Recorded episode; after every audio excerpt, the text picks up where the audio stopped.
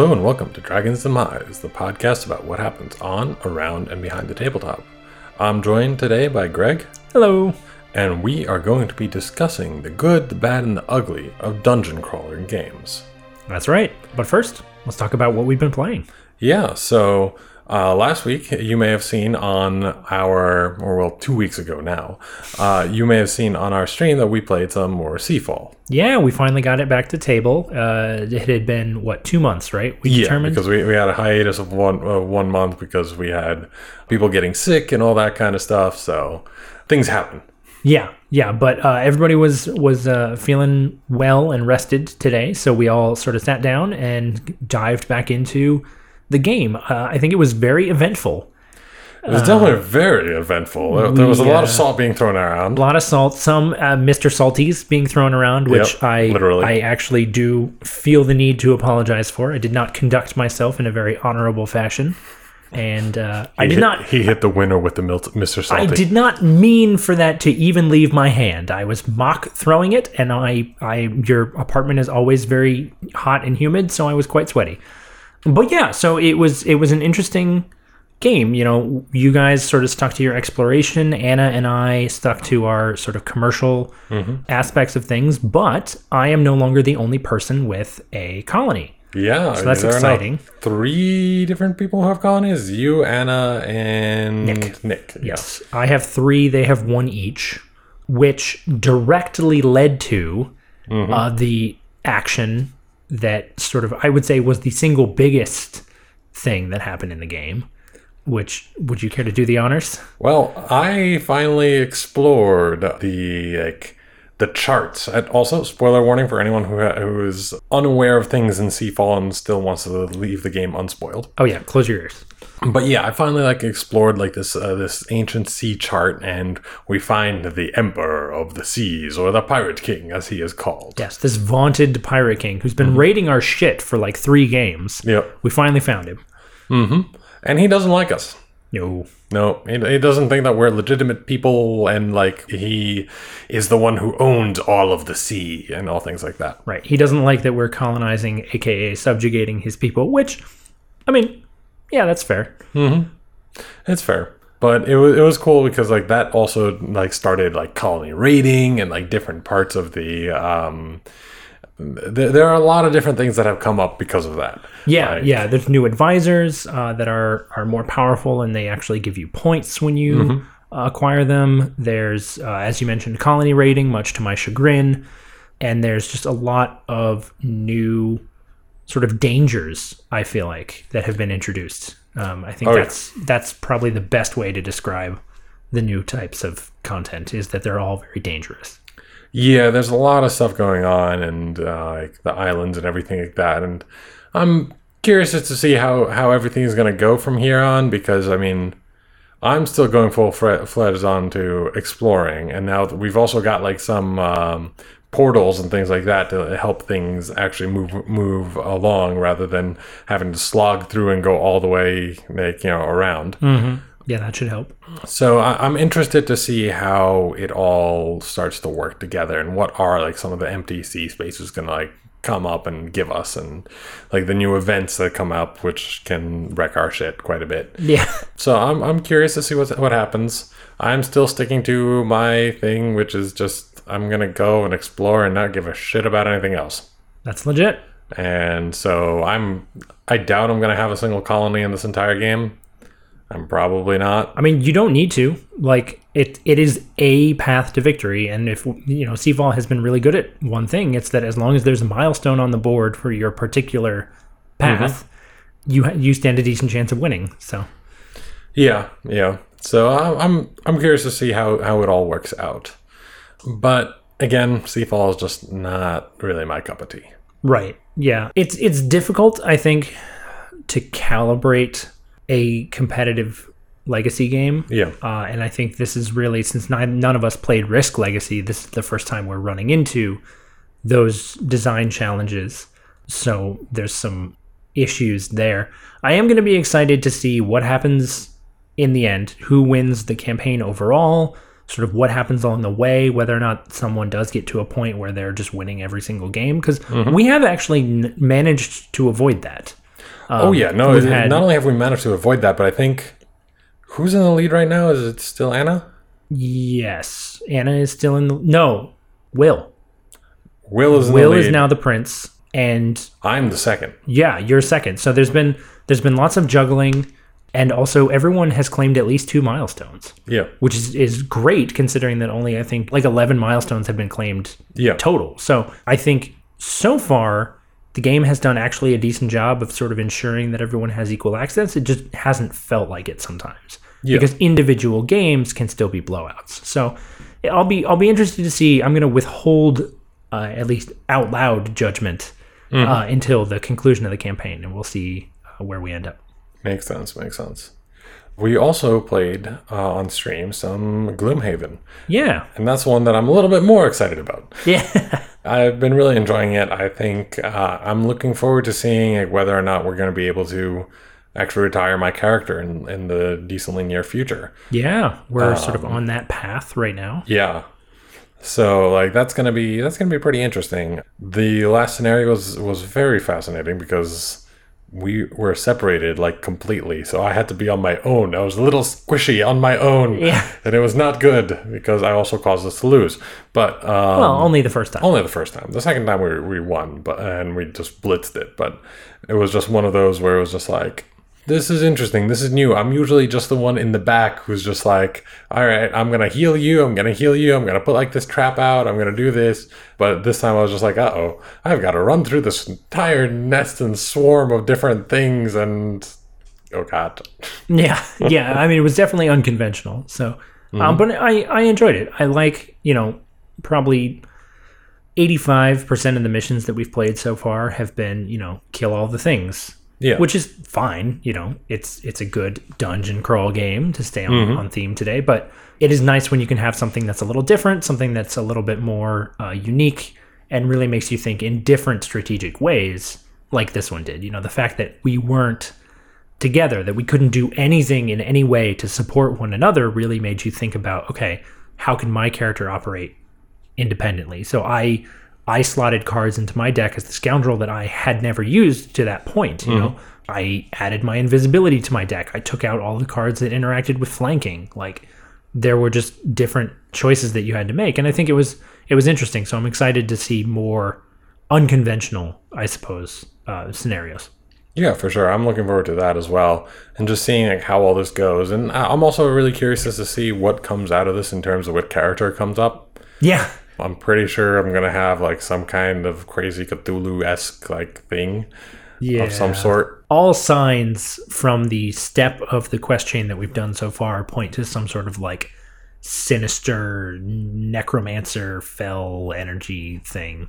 So uh, that'll be interesting. We'll we'll see what you end up with.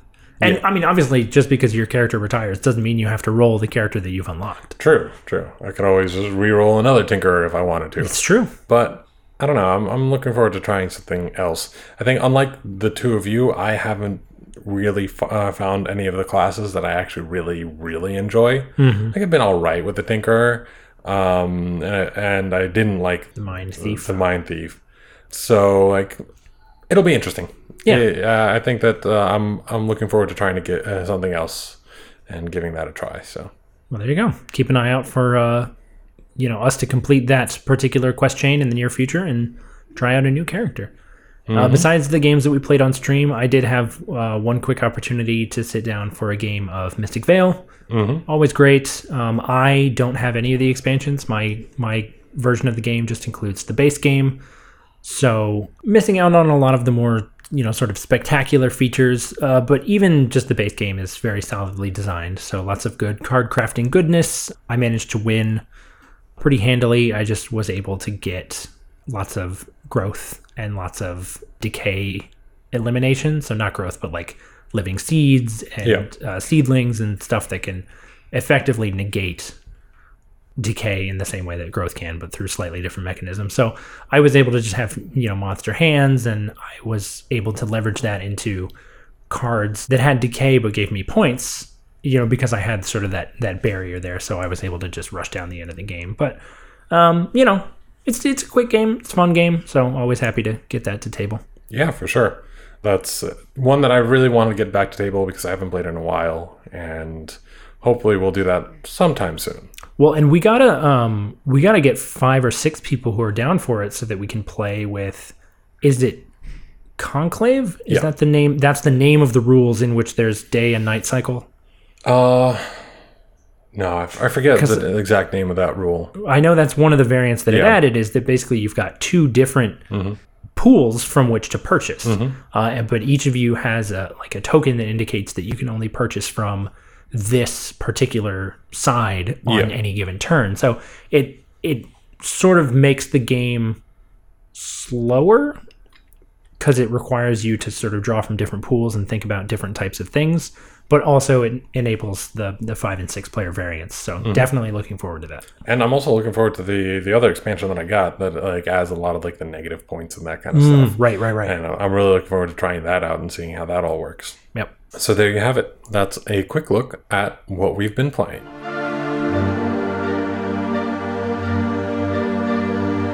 So here we go the good, the bad, and the ugly of dungeon crawlers. This is a format that we sort of pioneered a little while back when we were talking about some of the detriments of one of our favorite types of games, uh, co op games. And we decided to expand on that and take a look at not just what was bad, but some of what was good and, and what we liked and didn't like about some of our favorite game types. So today, we're taking a look at dungeon crawlers. We've been playing a lot of these lately. Um, Massive Darkness falls into this category, Gloomhaven falls into this category. So we felt like it was fairly appropriate. So we really want to take a look at pretty much how like some of the really good things about dungeon crawlers. Um, and that's just, you know, things that we think are in our opinion, of course, just good about them.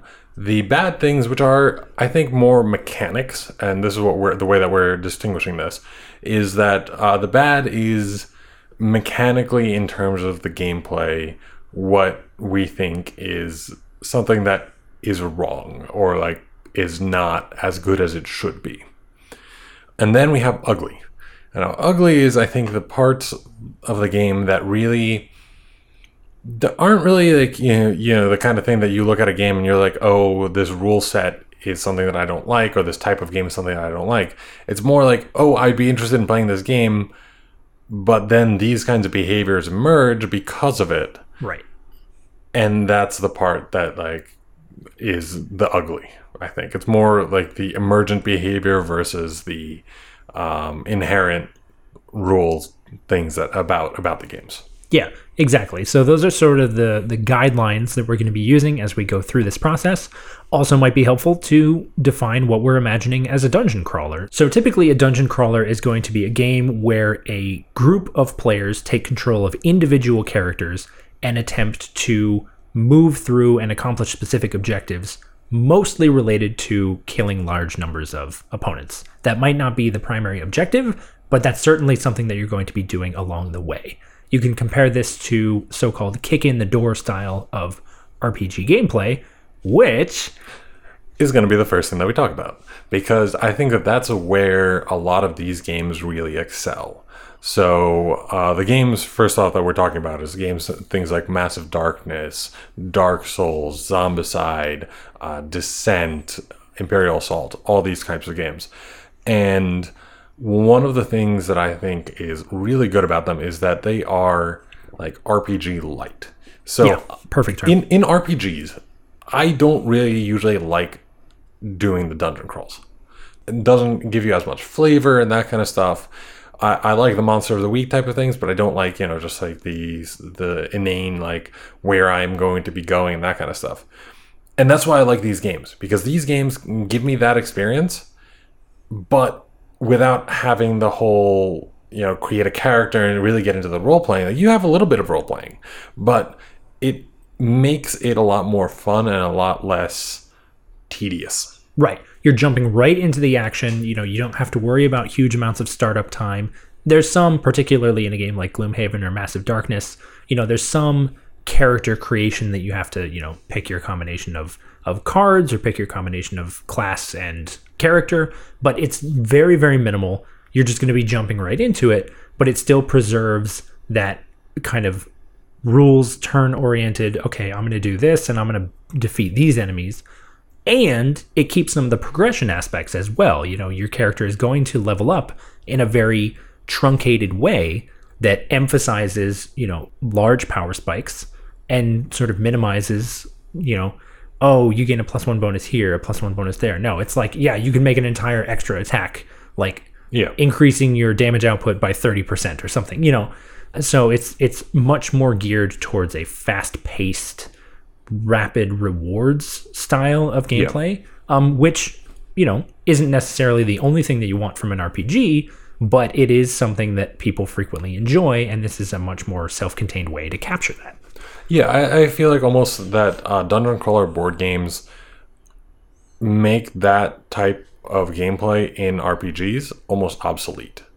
Uh, I much prefer if I'm going to do any kind of like you know strictly battle kind of thing. I love the, the progression, the crunchiness of of Massive Darkness because like I can just go through and you know get all these skills like as they as we go along and uh, you're using something that's not you know micro XP. Um, w- we will be able to like you know go all the way to like level four, level five skills and like have all these different things that are happening in this like dungeon crawl which would be a lot more tedious, a lot longer, a lot, much lo- lo- more long-winded, and with a lot more investment in terms of an RPG. Where I would rather be going to town or like you know the social situations and things like that. And so that's sort of, you know, one element of dungeon crawls is that they take some of the not the best elements of RPGs, but certainly one of the most exciting elements of RPGs and condenses it. And that holds true when compared to other board games as well. You know, uh, dungeon crawls have a lot of sort of built-in excitement generating moments. You know, they're the okay, if I can just land this hit, then we'll clear the final room or you know, oh, we've seen before on the uh, on the stream, if I can just tank this one Yeah. incoming massive zombie attack, we'll um We'll survive. We'll survive and we'll, we'll win. win. so, you know, there's because of the way that they generally work with you versus large numbers of enemies or you versus very elite forces, you get that adrenaline pumping, you know, you get that intensity, that excitement uh, in a very effective delivery mechanism. Yeah, and I think that this is en- enhanced by the fact that these are usually, at least mostly, co-op games. So you, you are working together. So it's like there's a lot of that whole like you know I can do this and I can do this. Oh, we can combine these two to take out this like huge creature right now because like we have such really cool abilities that work together. And so it, it really is an exciting type of game. Mm-hmm. I, and you know you're chucking dice, you're doing other things like that. That like you know it's like will we be able to do it? Will we be able to survive? And then I'm at, I'm rolling dice, so no, we're not. we're going to die. Um, but yeah, no, it, it it really is a lot more. It, it's extremely exciting. Like we've had so many tense situations where it's just like. It's about like you know it's so close it's so close we're go- we're like you know we're gonna win if we do this but if we like you know do one thing off we're gonna lose and so it, it keeps you on the e- on the edge of your seat. I think for most of the gameplay, if it's done correctly. Right. Yeah. Another thing that's really great about a lot of dungeon crawlers is that they tend to include some pretty impressive miniatures. Yep. So, you know, this is one of those sort of icing on the cake situations. If a person doesn't like miniatures, chances are it's not going to make or break their opinion of a game, but there's people who go real hard on that. You know, mm-hmm. painting and customizing and Hi, Jason. Hi, Hunter. yeah, exactly. Dungeon crawlers tend to offer those opportunities. You know, you're looking at the types of miniatures that you can get in, you know, your Gloomhavens or your Massive Darkness or your Dark Souls. Mm-hmm. Dark Souls? No. But so those can really add to your enjoyment of them when you can take the bones of this game and turn it into your own. You can customize it. You can make it feel like something that you're really, truly not just playing, but creating almost. Yeah, exactly. And I mean, it can be a lot of fun to paint all the miniatures to just have those, and they're also just nice to have around, like, Right. know, Totally. for other RPGs and things. Super useful. But this is also uh, a perfect segue to the bad. And with the miniatures comes the price. Cha-ching. and these games can be extremely expensive. Most of the base games are at least seventy dollars, if not more. And if you're trying to collect everything, you'll be spending upwards of three or four hundred dollars on uh, on the different either Kickstarter exclusives or like getting collecting everything because you you ended up liking the game and things like that.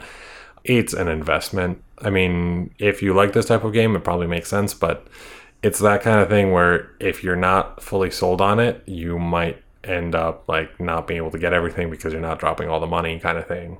Right. Um, you need to have that one friend who collects all the stuff. Right. And they're definitely the type of game that lends themselves to, eh, you know, air quotes, expansions Yeah. that are really more content packs. So, mm-hmm. you know, new classes, new characters, new enemy types, which are, don't get me wrong, interesting additions to the game. And some of them might even be like the best in their respective mm-hmm. category. But the fact that they're, you know, there's so many of them, they're each released in separate boxes and you have to acquire them. Like it's just, it adds up and it's a lot for people who are maybe just looking for more of a, I want to buy this game and then play this game. That, you know, that's not something that you should have a problem doing that you sometimes do with dungeon crawlers. Yeah, I mean, most of the stuff is extra, and you can still have use just the base game for most of the things, but at the same time, they, there are only so many scenarios they can pack, into the uh, the base. So, Right.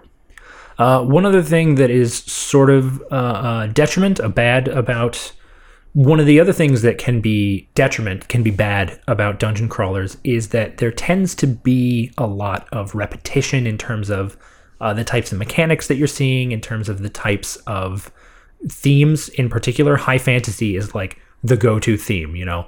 Dark Souls maybe gets a little bit of a pass on this simply because it's an existing IP, but you know, Dark Souls, Massive Darkness, Zombicide from the same publisher as Massive Darkness, Gloomhaven. You know, high fantasy is really where these Descent is where these games live, and then occasionally you find other ones like Space Cadets Away Mission or Star Wars Imperial Assault that are more of a sci-fi theme, but it's it's always sort of one of those two categories, and there's not a lot of room to do much different with that. Mechanically, you know, you've got move and attack, move and attack. You know, you've got there's only so many ways that you can partition a board. You know, you've got zones or squares or whatever it is. There's only so much that you can do with that.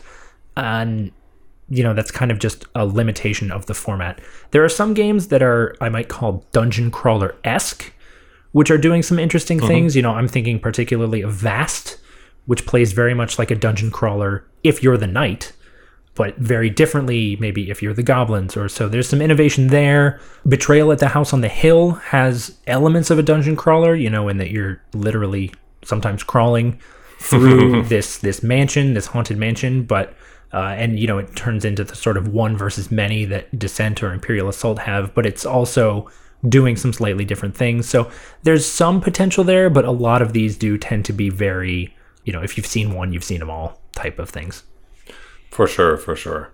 Another thing is something that is the bane of my existence is that these are really, really chance based. yeah they tend to be And uh, as our listeners probably know by now, I do not do very well with uh, die rolls. You don't say. Yeah. So that's one of the things that really gets under my skin, but it's not just the dice. So, like, you've got the dice, and pretty much all of the dungeon crawlers are predicated on the dice. When it's refined correctly, it can be mitigated quite well, but at the same time, it can still be, you know, you could still roll nothing on every single one of your dice, even if you ro- roll every die in the game. Right. I think where it gets even worse is in the items, and this also depends on the game. But games like Zombicide and uh, Dark Souls, especially, they have a lot of issues with the randomization of the items. Right. Yeah, there's no clear progression from, you know, early to mid to late game items. So maybe you luck into a great sword on your very first search, or maybe you don't find one until maybe you never find one. Yeah, You know, which you don't need one necessarily, but that sort of inconsistency when you're looking at the types of boosts and benefits that you can gain uh, really makes it difficult to, you know, have any sort of plan or consistent approach to the game. yeah, exactly. And so it's it, it can be very difficult to like go through and like be the person who's stuck like with your beginner sword because you literally couldn't find anything else or like you know die because you weren't able to get any armor that was better than what you started off with Yeah. and unless you mitigate that i think that that can be a really really big downside Yeah, definitely agree. Uh, one other thing, at least in terms of you know the bad, these games tend to run into what I'm going to call the civilization problem. That being the Sid Meier's Civilization video game, uh, which is that unless you're playing the one versus many variants, something like Descent or Imperial Assault, higher levels of difficulty don't mean smarter enemies. They're still following basically the same flowcharts. They're just Yeah. more powerful. They're just more broken in some cases, as opposed to actually forcing you into sort of new tactics or new ways of approaching the game. They're just punishingly difficult, which, as we've seen with Zombicide, can sometimes scale out of hand. You can overcorrect, uh, and it can be very difficult to sort of dial in that difficulty setting from a from a designer perspective. It's difficult to strike a balance between okay, well, what's too easy and what's too difficult. And I think that that's exacerbated by the fact that you have so many of these different heroes and things like that, and each of them has a different ability. And trying to balance all of these is next to impossible. Right. So, like, you could have someone who is just extremely overpowered and just blows through everything. And once you don't have that one person, now, like, you know, you calibrated to that level, and now you're screwed.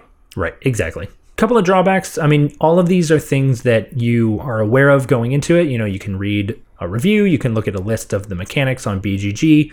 You can be aware of them, which is why we've sort of classified them as uh, the bad. The ugly, as we mentioned, these are more things that tend to emerge throughout gameplay and really focus on interpersonal stuff, negative behaviors, and things that are not just going to make you not want to play the game again, but maybe not want to play games with those people again. Yep. So the the big one here is quarterbacking. Yep. This is one that we've run into a few times, and uh, we talked about it as the, one of the biggest detriments of uh, cooperative games.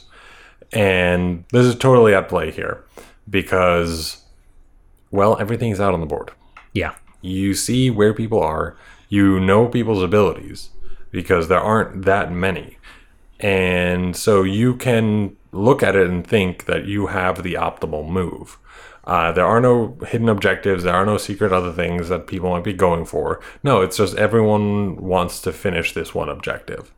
And so that is just ripe for uh, someone who wants a quarterback or like, you know, overrule someone else's idea or something like that. Like that's just something that has happened in even our group, and we're pretty decent at not doing that for the most part. Right. And a lot of this gets down to sort of who the players are and what the circumstances are. You know, this is these types of games are something that you're going to want to be very careful with if you have had a long day, if you're just feeling very frazzled, if your patience is thin, um, because you're going to come into the game from a place of not being ready to respect the other players.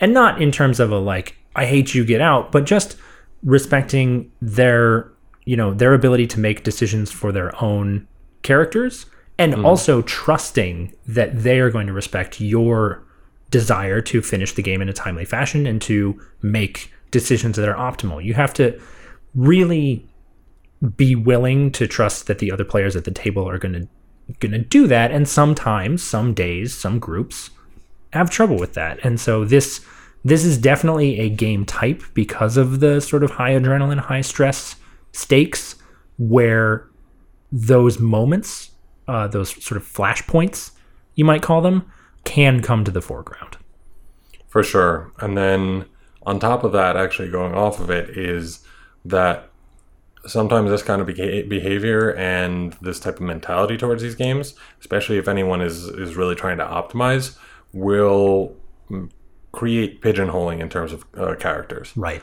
So you will, you know, pick up a class that's more support rather than upfront kind of battle, and that's all you're going to be doing.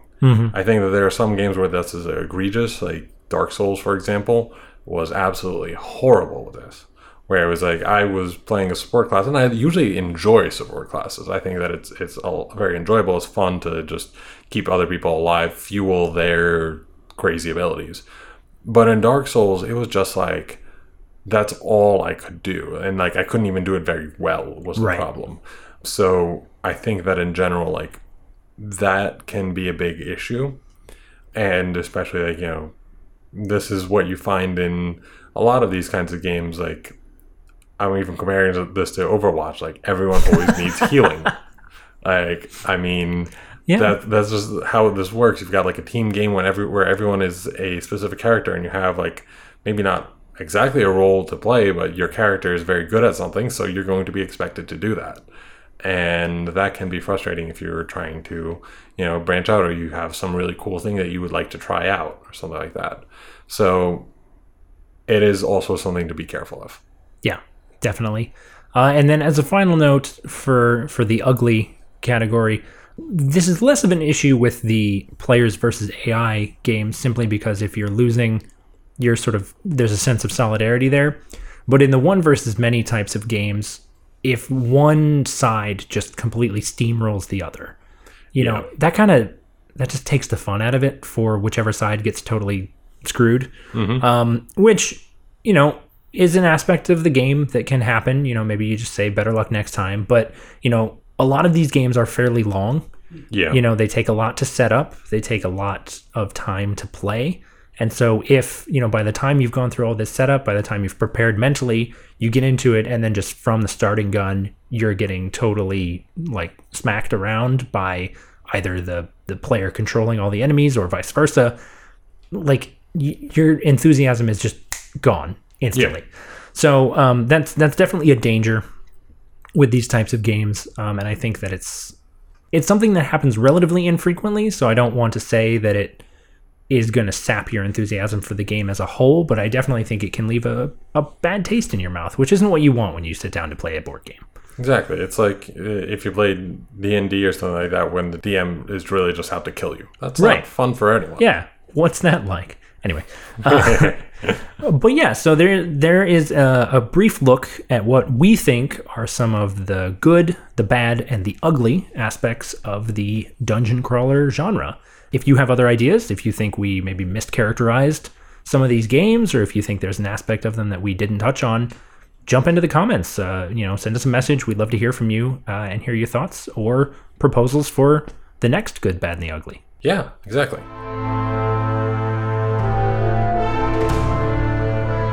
Thank you, everyone, for tuning in for this episode. We hope that you enjoyed it. If you like our podcast, don't forget to head on over to our YouTube channel where we've got great video content as well, including brand new Board Game Bistro. This time we're talking about Illimat. Uh, very fantastic, very fun, very unique game. Uh, and if you want to find out how to play it, you can check out that Board Game Bistro video on our YouTube channel. Also, we say it all the time. You know, we love soliciting feedback, but it's not enough to say it. We got to show it too. So if you uh, give us a rating, give us a comment on, you know, iTunes, Google Play Music, wherever it is that you listen to our stuff, consume our content, leave us a message, and we're going to start reading some of those off here during this outro segment. So you could have your comment featured on the next episode of the podcast, which we hope you'll join us for because it's a review.